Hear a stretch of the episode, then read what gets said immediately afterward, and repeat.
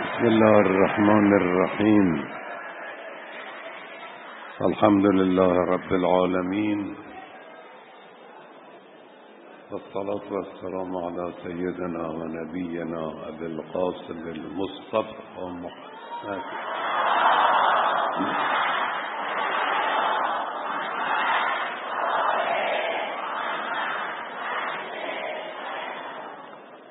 وعلى آله الطيبين الطاهرين المعصومين سيما بقية الله الأرضين بسیار جلسه پربرکت و پرشور و پرمعنایی است. جلسه شما عزیزان جوانان نوجوانان تشکر می‌کنم از کسانی که برنامه اجرا کردند. سخنرانی کردند سرود خوندن قرآن تلاوت کردند و از مجری محترم برنامه. در میان این سه مناسبتی که در سیزه آبان اتفاق افتاده در دو مناسبت آمریکایی ها ضربه زدن به ملت ایران. در یک مناسبت ملت ایران ضربه زد به آمریکایی اون دو مناسبتی که ضربه آمریکا بود به ملت ایران یکی تبعید امام بود. در سیزده آبان سال چهل و سه علت تبعید امام مخالفت او با کاپتولاسیون بود. کاپتولاسیون یه اصطلاح سیاسی است. معناش این است که کارکنان یک کشوری در کشور دیگر مسئولیت داشته باشند. یعنی اونی که در ایران تصویب شد به وسیله دولت خائن پهلوی این بود که کارکنان آمریکا در ایران مسئولیت داشته باشند به معنای اینکه هر جنایتی کردن در دادگاه های ایران محاکمه نباید بشن. این قانون کاپتولاسیون بود. این جزو یکی از خفتبارترین قانون هاست یعنی اگر فرض کنید یه آمریکایی مست توی خیابان سوار ماشین بزنه ده نفر رو از بین ببره این دادگاه ایران حق ندارن. این شخص رو محاکمه کنن. باید بفرستنش آمریکا اونجا محاکمه بشه. این قانون رو در دولت پهلوی تصویب کردن. یک صدا در مخالفت با این قانون بلند شد.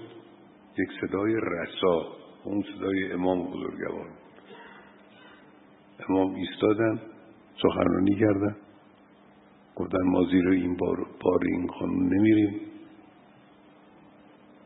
نتیجهش این شد که امام رو در سیزده آبان دستگیر کردن و تبعید کردن از ایران.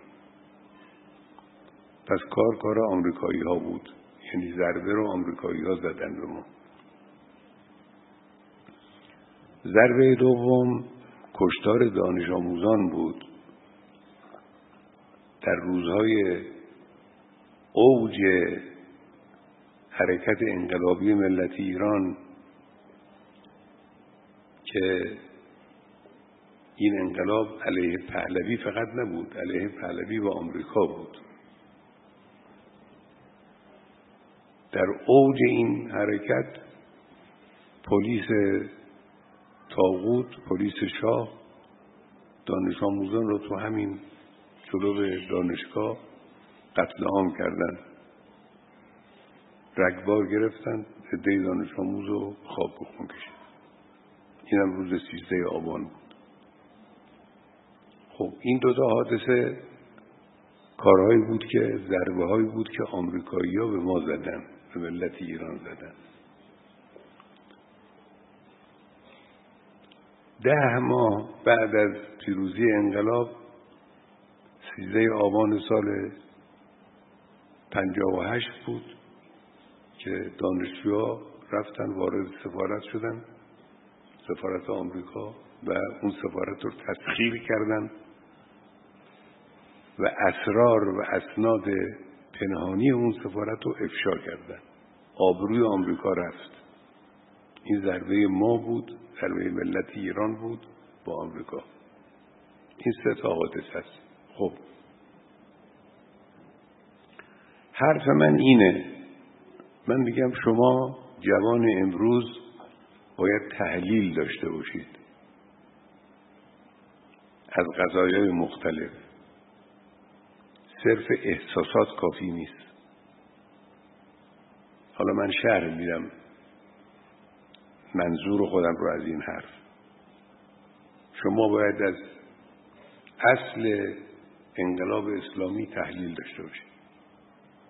از قضیه دفاع مقدس جنگ هشت ساله باید تحلیل داشته باشید. از قضایای گوناگونی که در دهه شست اتفاق افتاد همینجور. از واگرایی هایی که در دهه هفتاد اتفاق افتاد باید تحلیل داشته باشید.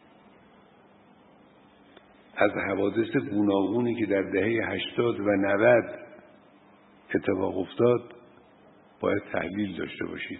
یعنی بدانید تشخیص بدید که این حادثه چی بود از کجا شروع شد چی پشت این حادثه بود چی نتیجه این حادثه شد. اینو تحلیل. حالا من یک مسئله رو می‌خوام مطرح کنم با اون مقابله ما با آمریکاست. خب شما الان یک ساعت مرتب دارید علیه آمریکا شعار می‌دید دیگه. در اینکه تردیدی نیست. اما مسئله چیه؟ مشکل ما با آمریکا چیه؟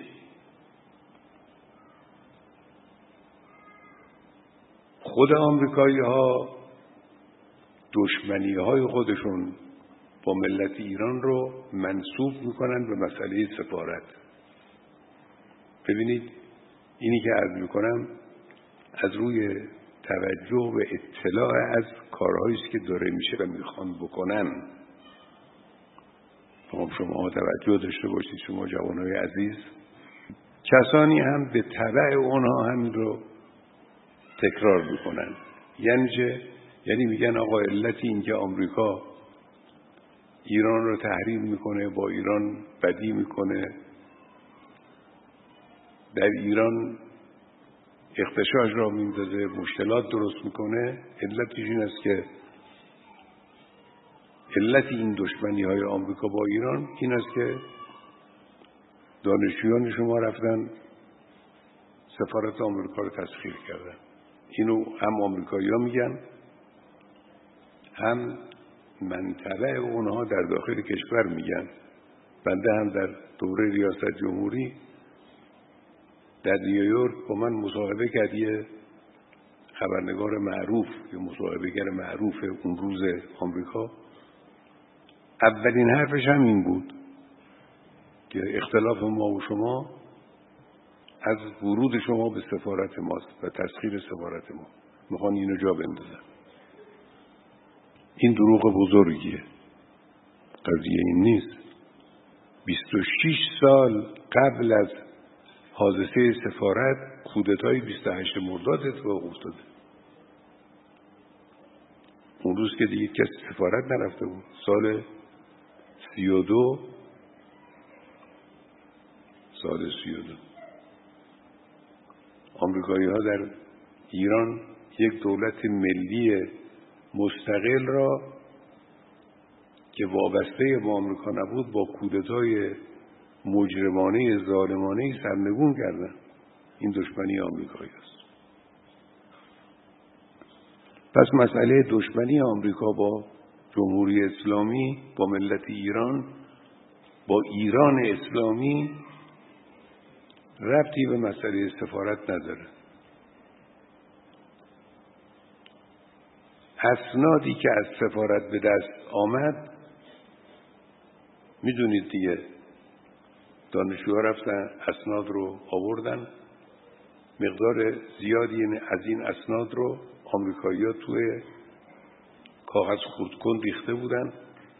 دانشجویان نشستن با حوصله تمام این کاغذها رو به هم وصل کردن که الان 88 70 80 چل کتابه این یادداشت ها از این اسناد این اسناد نشان داد که از همون روز روزهای اول بعد از پیروزی انقلاب سفارت آمریکا مرکز توطعه و جاسوسی بوده علیه ایران. حتی در سفارت آمریکا طراحی کودتا می شده که کودتا کنن علیه انقلاب. طراحی جنگ داخلی می شده تلاش می‌کردن که در استانهای مرزی کشور جنگ داخلی را بیندازن. طراحی می شده که چگونه در حکومت جدید انقلابی نفوذ کنند رسانه های ضد انقلاب رو که در داخل بودن مدیریت می‌کردن هدایت می‌کردن. اینو بنویسید اینو بگید اینو جعل کنید این شایع سازی رو بکنید.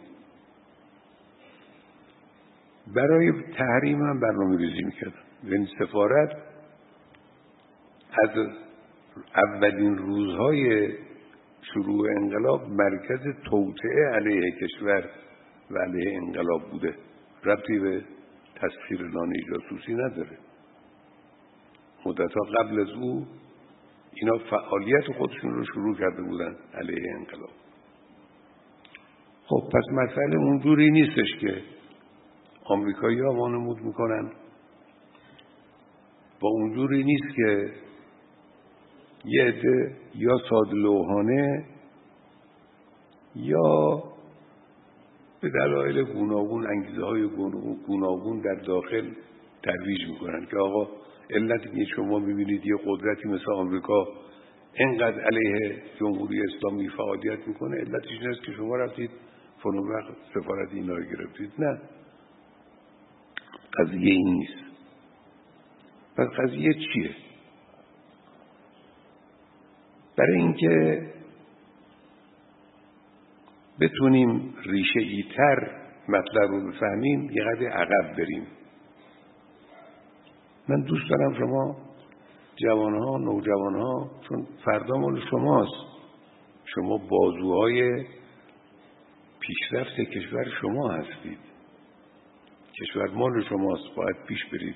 ما اینم روی این مسائل با دقت با فکر کار کنید.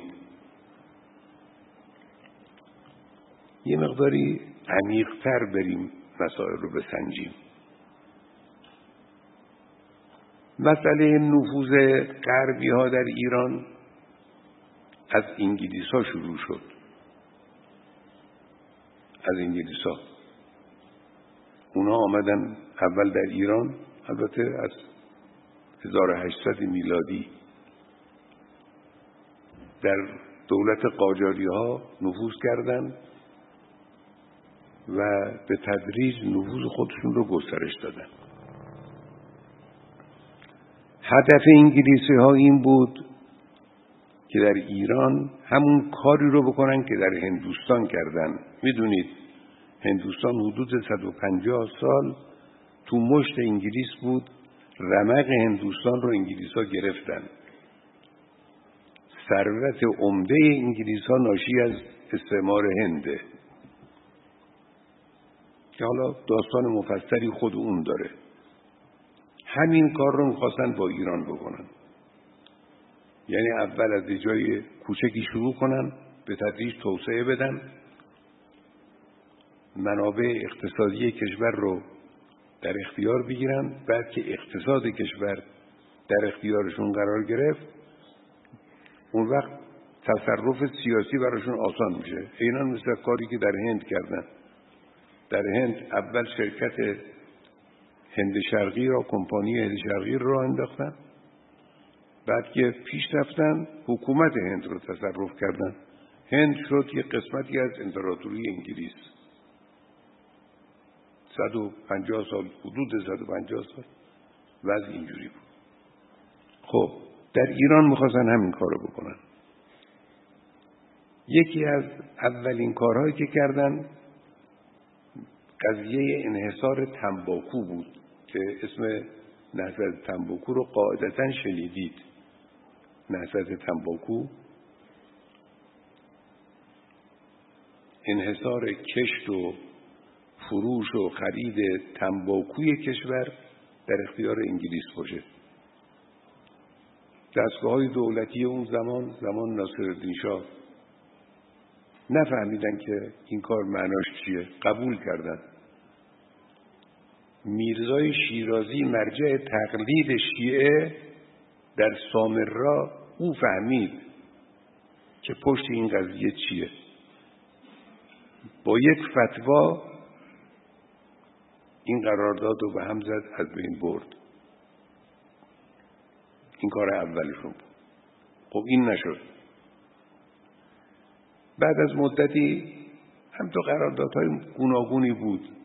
از این قبیل یکی از مهمترینش قرارداد معروف به قرارداد وسوق و دوله که در سال 1919 میلادی 1299 هجری شمسی این قرارداد انگلیس ها با نخست وزیر وقت ایران این قرارداد بستن رشوه مفصلی دادن.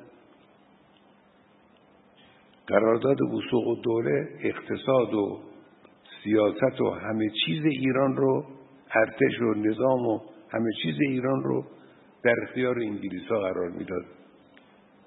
این قراردادم بسته شد. منتها شهید مدرس یک تنه در مقابل این قرارداد ایستاد تو مجلس شورای ملی اون زمان و نگذاشت به نتیجه برسه افشاگری کرد. این قراردادم باطل شد. قراردادهای دیگه هم بود. قرارداد رویتر فلان. اغلب این قراردادها به وسیله علمای دین باطل شد.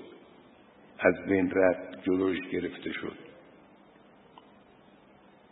البته بعدا انگلیس ها انتقام خودشون رو از علمای دین گرفتن. دولت انگلیس دید اینجوری نمیشه.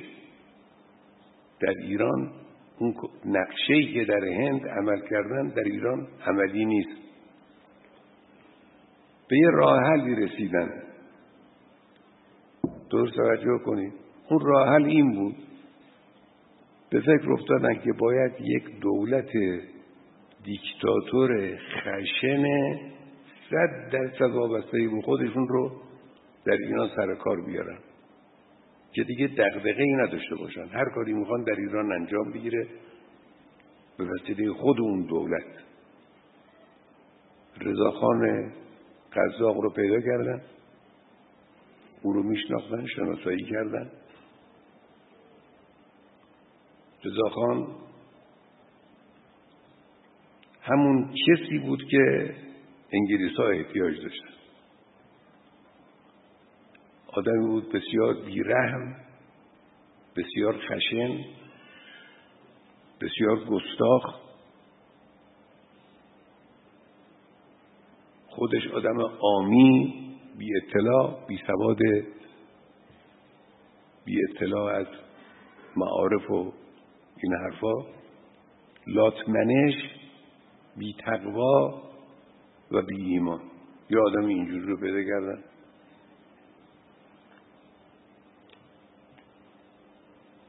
استفاده کردن از ضعف پادشاه قاجار که احمد شاه بود به وسیله رضا شاه و یه نفر دیگه سزی های که بعد او رو کنار زدن. کودتا در ایران را انداختن. رضا خان رو اول کردن فرمانده کل قوا بعد کردن نخست وزیر بعد کردن شاه ایران. همون چیزی که انگلیس ها می‌خواستن در ایران تحقق پیدا کرد. خب. به دست رضاشاه اول کاری کردن روحانیت رو منکوب کردند ملت رو مرعوب کردند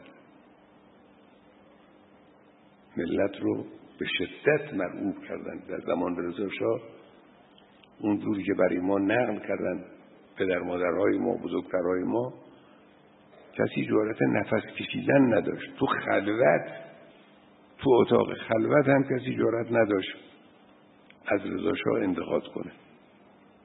تو اتاق خلوت بین دو نفر سه نفر افراد خانواده هم کسی جرأت نداشت. اینقدر ملت رو مرعوب کرده بود. علما رو که خانه نشین کرد اما ما رو از سراشون برداشت حوزه علمیه رو تعطیل کرد با احکام دینی مثل حجاب هم علنا مخالفت کرد.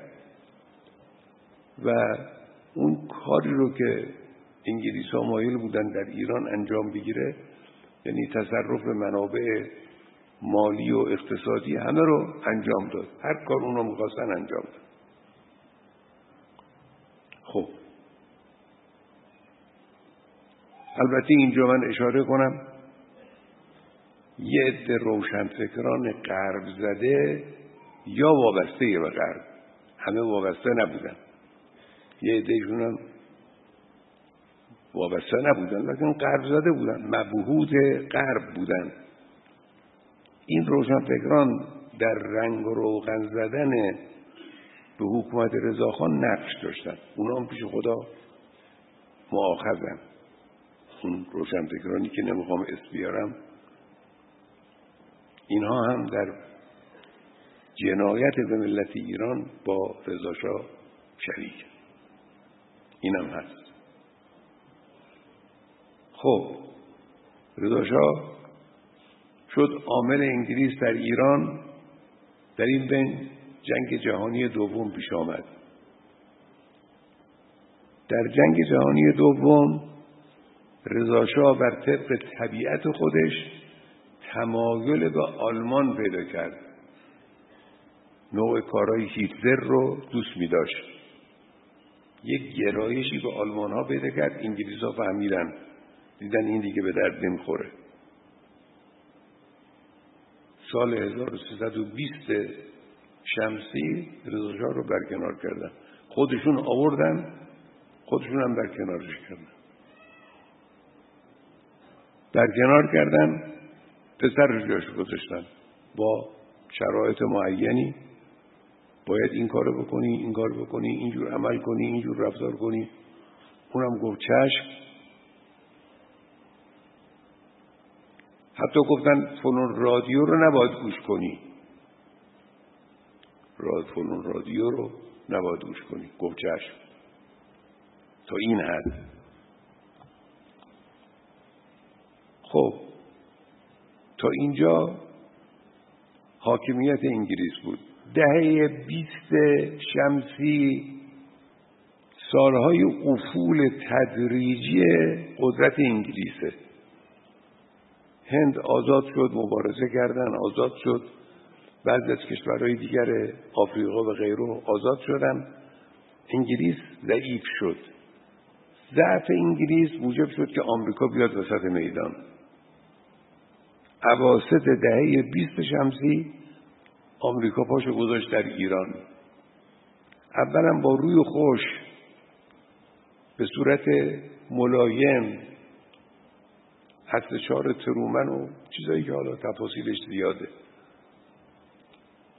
حتی با مخالفین انگلیس ها یه مواردی همصدایی کرد همراهی کرد.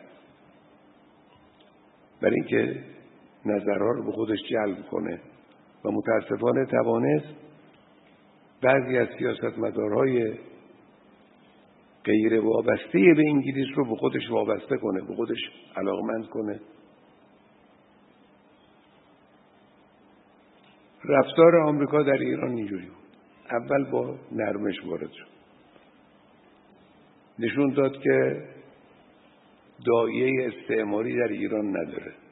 این بود تا وقتی که یک دولت ملی سر کار آمد دولت مصدق که اتفاقا مصدق در اثر ساده انگاری سهل انگاری یا ساده لوحی هر چی می‌خواید بگید به آمریکا خوشبین بود. مصدق علیه انگلیس بود. به کمک آمریکایی ها امیدوار بود. دل بستن به کمک بیگانه اینها. وقتی این دولت سر کار آمد و معلوم شد که این دولت وابسته به آمریکا نیست و نمی‌توانه باشه آمریکایی ها کودهای 28 مرداد را انداختن. دولت رو ساقط کردن. در ایران فجایع زیادی به وجود آوردن. بعد که دیگه آمریکایی ها نقاب از صورتشون افتاد معلوم شد که یک دولت مهربان و دوست با ایران نیستن. دیگه هر کار توانستن کردن. آمریکایی ها مقدرات کشور رو در دست گرفتن. به طور کامل از لحاظ سیاسی و اقتصادی کشور رو به خودشون وابسته کردن. پای رژیم صهیونیستی رو به ایران باز کردن. آمریکایی ها این کار کردن. پای رژیم صهیونیستی رو آمریکایی ها به ایران باز کردن. ساواک رو تشکیل دادن. ساواک مرکز کمال خشونت و بیرحمی با مردم با معترضین با مخالفین سرکوب بیرحمانه کوچکترین مخالفت. اینا همش در دوره تسلط آمریکایی هاست. مال دهه سی و چل ایناست چند ده هزار مستشار نظامی را آوردن داخل ایران و هزینه سنگین اداره اینا رو بر دوش ملت ایران بار کردن. سلاح در اختیار اونها خرید سلاح در اختیار اونها از کی بخرن به چه قیمتی بخرن چجوری پولشو بدن چجوری سلاح تحویل بگیرن همه به عهده آمریکایی ها در اختیار آمریکایی ها فساد به صورت برنامه ریزی شده یعنی در ایران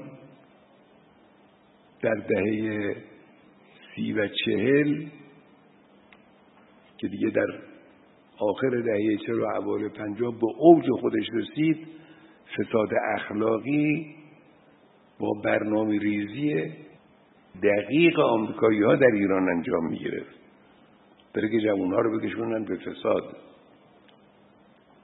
خب معلومه جوانی که به فساد کشیده بشه قدرت ایستادگی نداره قدرت مقاومت نداره.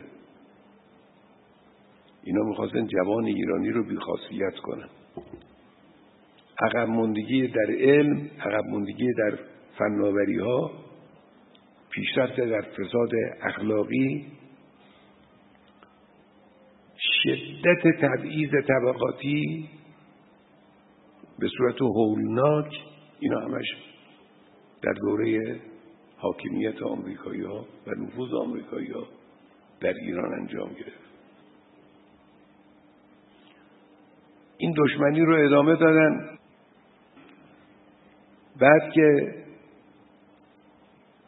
حرکت انقلابی اوج گرفت احساس خطر کردن.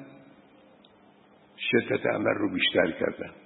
حتی حدود یک هفته به پیروزی انقلاب یک ژنرال برجسته آمریکایی به نام هایزر آمد تهران برای اینکه اگه به توانه کودتا را بیاندازه و صدها هزار بلکه میلیون ها آدم رو به قتل برسونن. این نیتشون این بود. هایزر این کارو می‌خواست بکنه. خب البته انقلاب به نقطه رسیده بود که دیگه اینها این تدابیرشون بیفایده بود. عزم راسخی مثل امام بزرگوار در مقابل اینها قرار داشت. اونا می‌خواستن کودتا کنن حکومت نظامی اعلام کردن. امام به مردم گفت برید توی خیابون ها حکومت نظامی رو به هم زد. نقششون رو باطل کرد. لذا شکست خوردن. هایزرم دید فایده ای نداره. از ایران رفت. که البته اگر چهار پنج روزی که در ایران میموند احتمالا جز اولین اعدامی های بعد از انقلاب می‌شد. شانس آورد که زودتر رفت. خب این مسئله آمریکا و ایران اینه. اینی که شما میگید مرگ در آمریکا این یه شعار نیست صرفا. این یک خط مشیه. علتش هم همین است که گفتم. آمریکایی ها سالهای متمادی از سالهای میانی دهه بیست تا پیروزی انقلاب یعنی سالهای آخر دهه پنجاه سی سال در ایران هر کار توانستن علیه ملت ایران کردن. هر جور توانستن ضربه زدن. لحاظ مالی از لحاظ اقتصادی از لحاظ سیاسی از لحاظ علمی از لحاظ اخلاقی. انقلاب در یه چنین وضعی پیروز شد. انقلاب در مقابل یه چنین حاکمیت فاسدی نفوذ مخربی قرار گرفت و به توفیق الهی به همت ملت ایران و به رهبری امام بزرگوار پیروز شد. الان اون کاری که هایزر می‌خواست در ایران بکنه آمریکایی‌ها دارن در غزه می‌کنن. قضیه همون قضیه است. در فلسطین همین کار داره انجام می‌گیره. سهیونیست هایی که حاکم بر فلسطین اشغالی و فلسطین مظلوم هستند اینا مستطر به حمایت آمریکان. اگر حمایت آمریکا نبود اگر پشتیبانی های تسلیحاتی آمریکا نبود دولت فاسد جعلی دروغین رژیم صهیونیستی در همون هفته اول از بین رفته بود بر افتاده بود. آمریکا یا پشت اینها قرار دارن امروز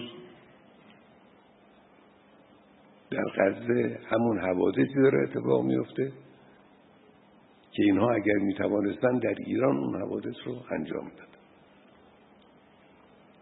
فاجعه ای که در غزه به وسیله سیونیستا و به کمک آمریکایی ها در واقع به دست آمریکایی ها داره اتفاق میفته یه فاجعه بی‌نظیره.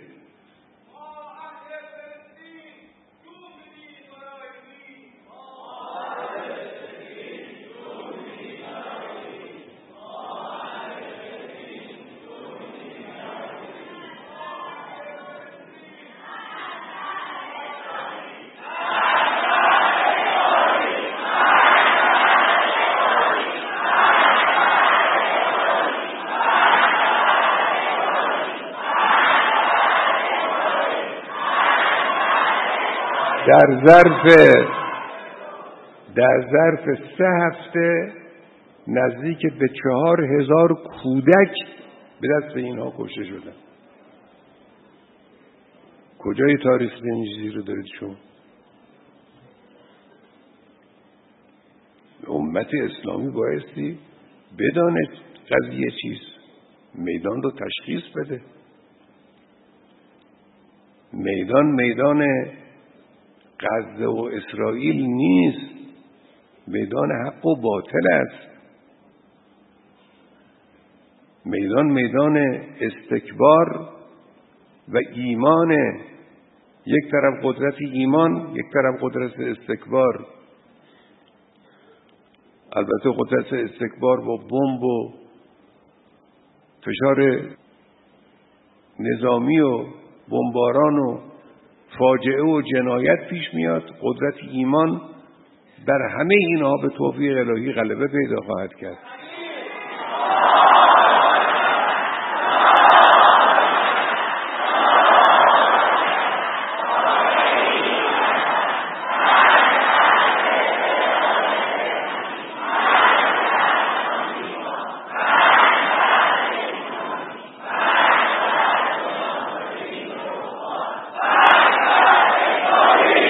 دلهای ما خونه.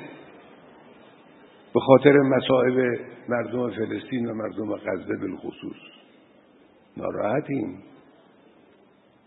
اما وقتی با دقت نگاه می‌کنیم می‌بینیم اونی که در میدان پیروزه مردم غزن مردم فلسطینن اینها توانستن کارهای بزرگی انجام بدن.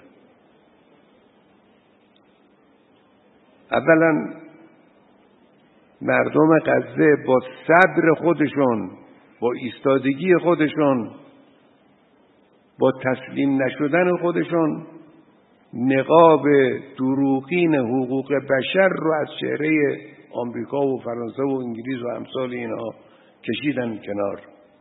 اینا رو رسوا کردن. اینا رو رسوا کردن.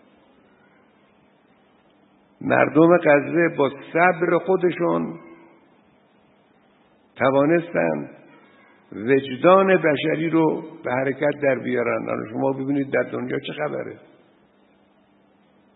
تو همین کشورهای غربی در انگلیس در فرانسه در ایتالیا در خود آمریکا ایالت های مختلف مردم با جمعیت های انبوه میان توی خیابان علیه اسرائیل و در موارد بسیاری علیه آمریکا شعار میدن. آبروی اینها رفت. اینها واقعا هیچ علاجی ندارن نمی‌تونن توجیه کنن. لذا می‌بینید یک ابلهی پیدا میشه میگه اجتماع مردم در انگلیس کار ایرانه. لابد بسیج لندن این کار رو کرده. بسیج پاریس این کار کرده.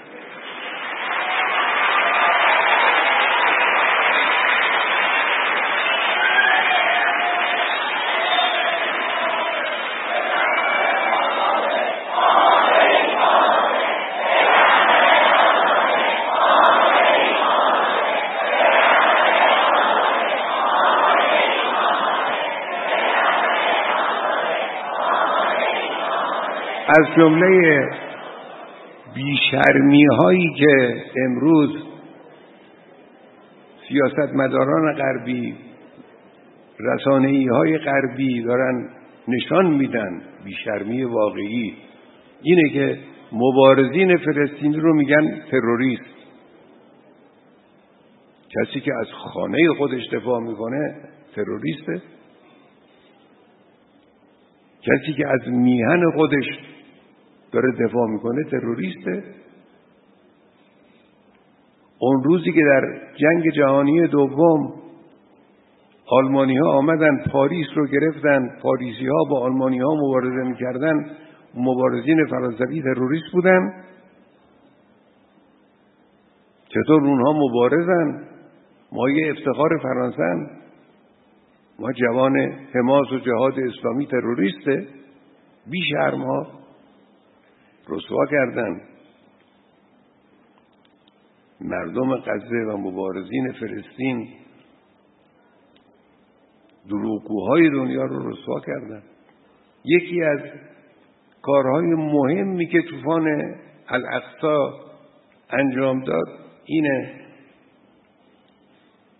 یک درس بزرگ این طوفان الاقصا نشان داد که چگونه یک گروه اندک اینا در مقابل اونها کمن دیگه. تعدادشون کمتره.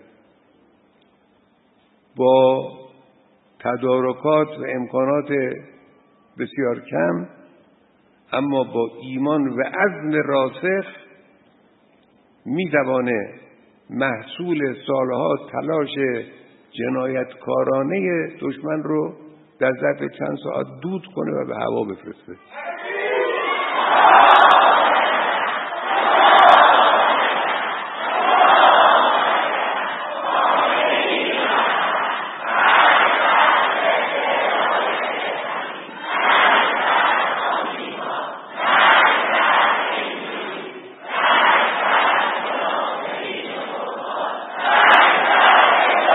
می‌توانه دولت های متکبر و مستکبر عالم رو تحقیر کنه. فلسطینی ها تحقیر کردند هم رژیم غاصب را هم پشتیبانان رژیم غاصب را تحقیر کردند با عمل خودشون با شجاعت خودشون با اقدام خودشون. و امروز با صبر خودشون. این جنایت ها البته بشریت رو تکان داد همه رو تکان داد. از دنیای اسلام توقع بیشتری هست. این من چند قبل از این هم گفتم حالا هم تکرار می‌کنم. دولت های مسلمان باید بدانند اگر امروز به فلسطین کمک نکنند هرکس هر جور می‌توانه کمک کنه. اگر امروز از فلسطین کمک نکنند دشمن فلسطین را که دشمن اسلام است دشمن انسانیت است تقویت کردند فردا همین خطر خودشون رو تهدید خواهد کرد.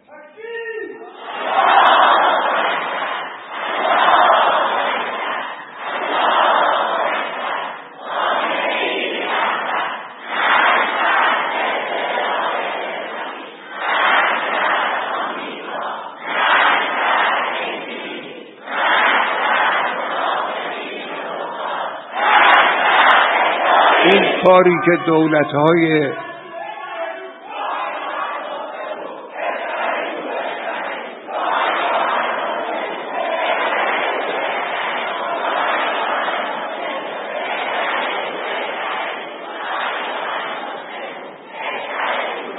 اونچه که دولت های اسلامی باید بر اون پافشاری کنن قطع فوری این جنایت است که دارن در غزه انجام میدن. این بمباران ها باید فورا قطع بشه. راه صدور نفت و ارزاق به رژیم صهیونیستی رو ببندند همکاری اقتصادی نکنند دولت های اسلامی با رژیم صهیونیستی. در همه مجامع جهانی با صدای بلند این جنایت رو این فاجعه آفرینی رو محکوم کنند بدون تردید بدون لکنت. اینجور نباشه که توی اجتماع اسلامی یا اجتماع عربی همون چند نفری هم که حرف می‌زنن یا دو پهلو حرف بزنن یا با لکنت حرف بزنن سریع حرفشون رو بزنن. معلوم چه داره اتفاقی میفته. بایستی رژیم صهیونیستی محکوم بشه بایستی همه دنیای اسلام علیه رژیم صهیونیستی بسیج بشن.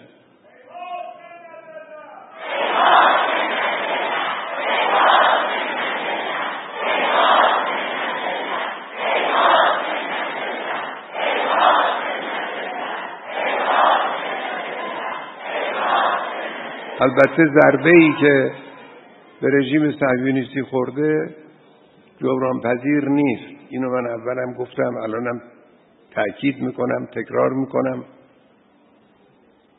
به تدریج در حرفای خود عوامل رژیم صهیونیستی هم این نشون داده شد که اون ضربه ای که اینا خوردن ضربه ای نیست که بشه جبرانش کرد. نمی‌تونن جبران کنن.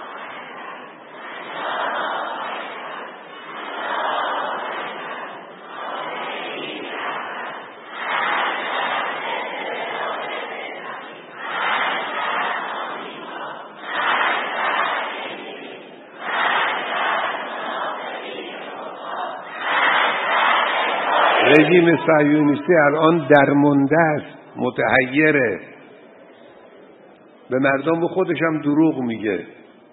اینی که نسبت به اسرای خودشون در دست فلسطینی ها اظهار نگرانی می‌کنن اینم دروغه. این بمبارانایی که می‌کنن ممکنه اسرای خودشون هم نابود کنه. اینی که اظهار نگرانی می‌کنن برای اسرای خودشون به مردم خودشون هم دارن دروغ میگن. و این دروغ گفتن از رو ناچاری است. الان رژیم صهیونیستی دچار حیرت دچار ناچاری است. نمی‌دونه چه کار باید بکنه و هر کاری که می‌کنه از روی استراره یعنی نمی‌فهمه چه کار باید بکنه. اگر کمک آمریکا نبود و نباشه قطعا در ظرف چند روز فلج خواهد شد رژیم صهیونیستی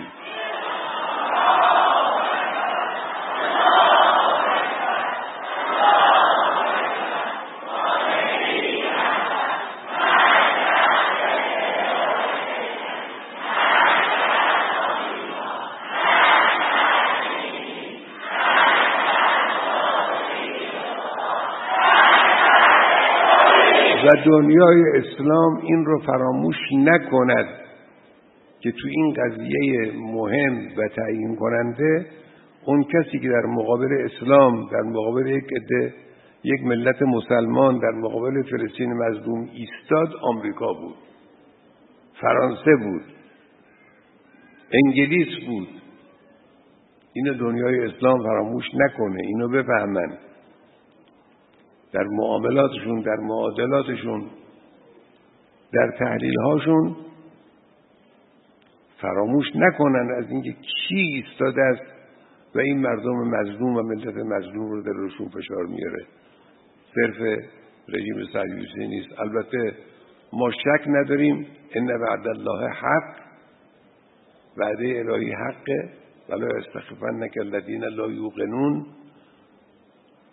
اینایی که یقین به وعده الهی ندارن با منفی بافی های خودشون شما رو باید متدلل نکنن سست نکنن و انشاءالله پیروزی نهایی و نه چندون دیر با مردم فلسطین و فلسطین خواهد بود.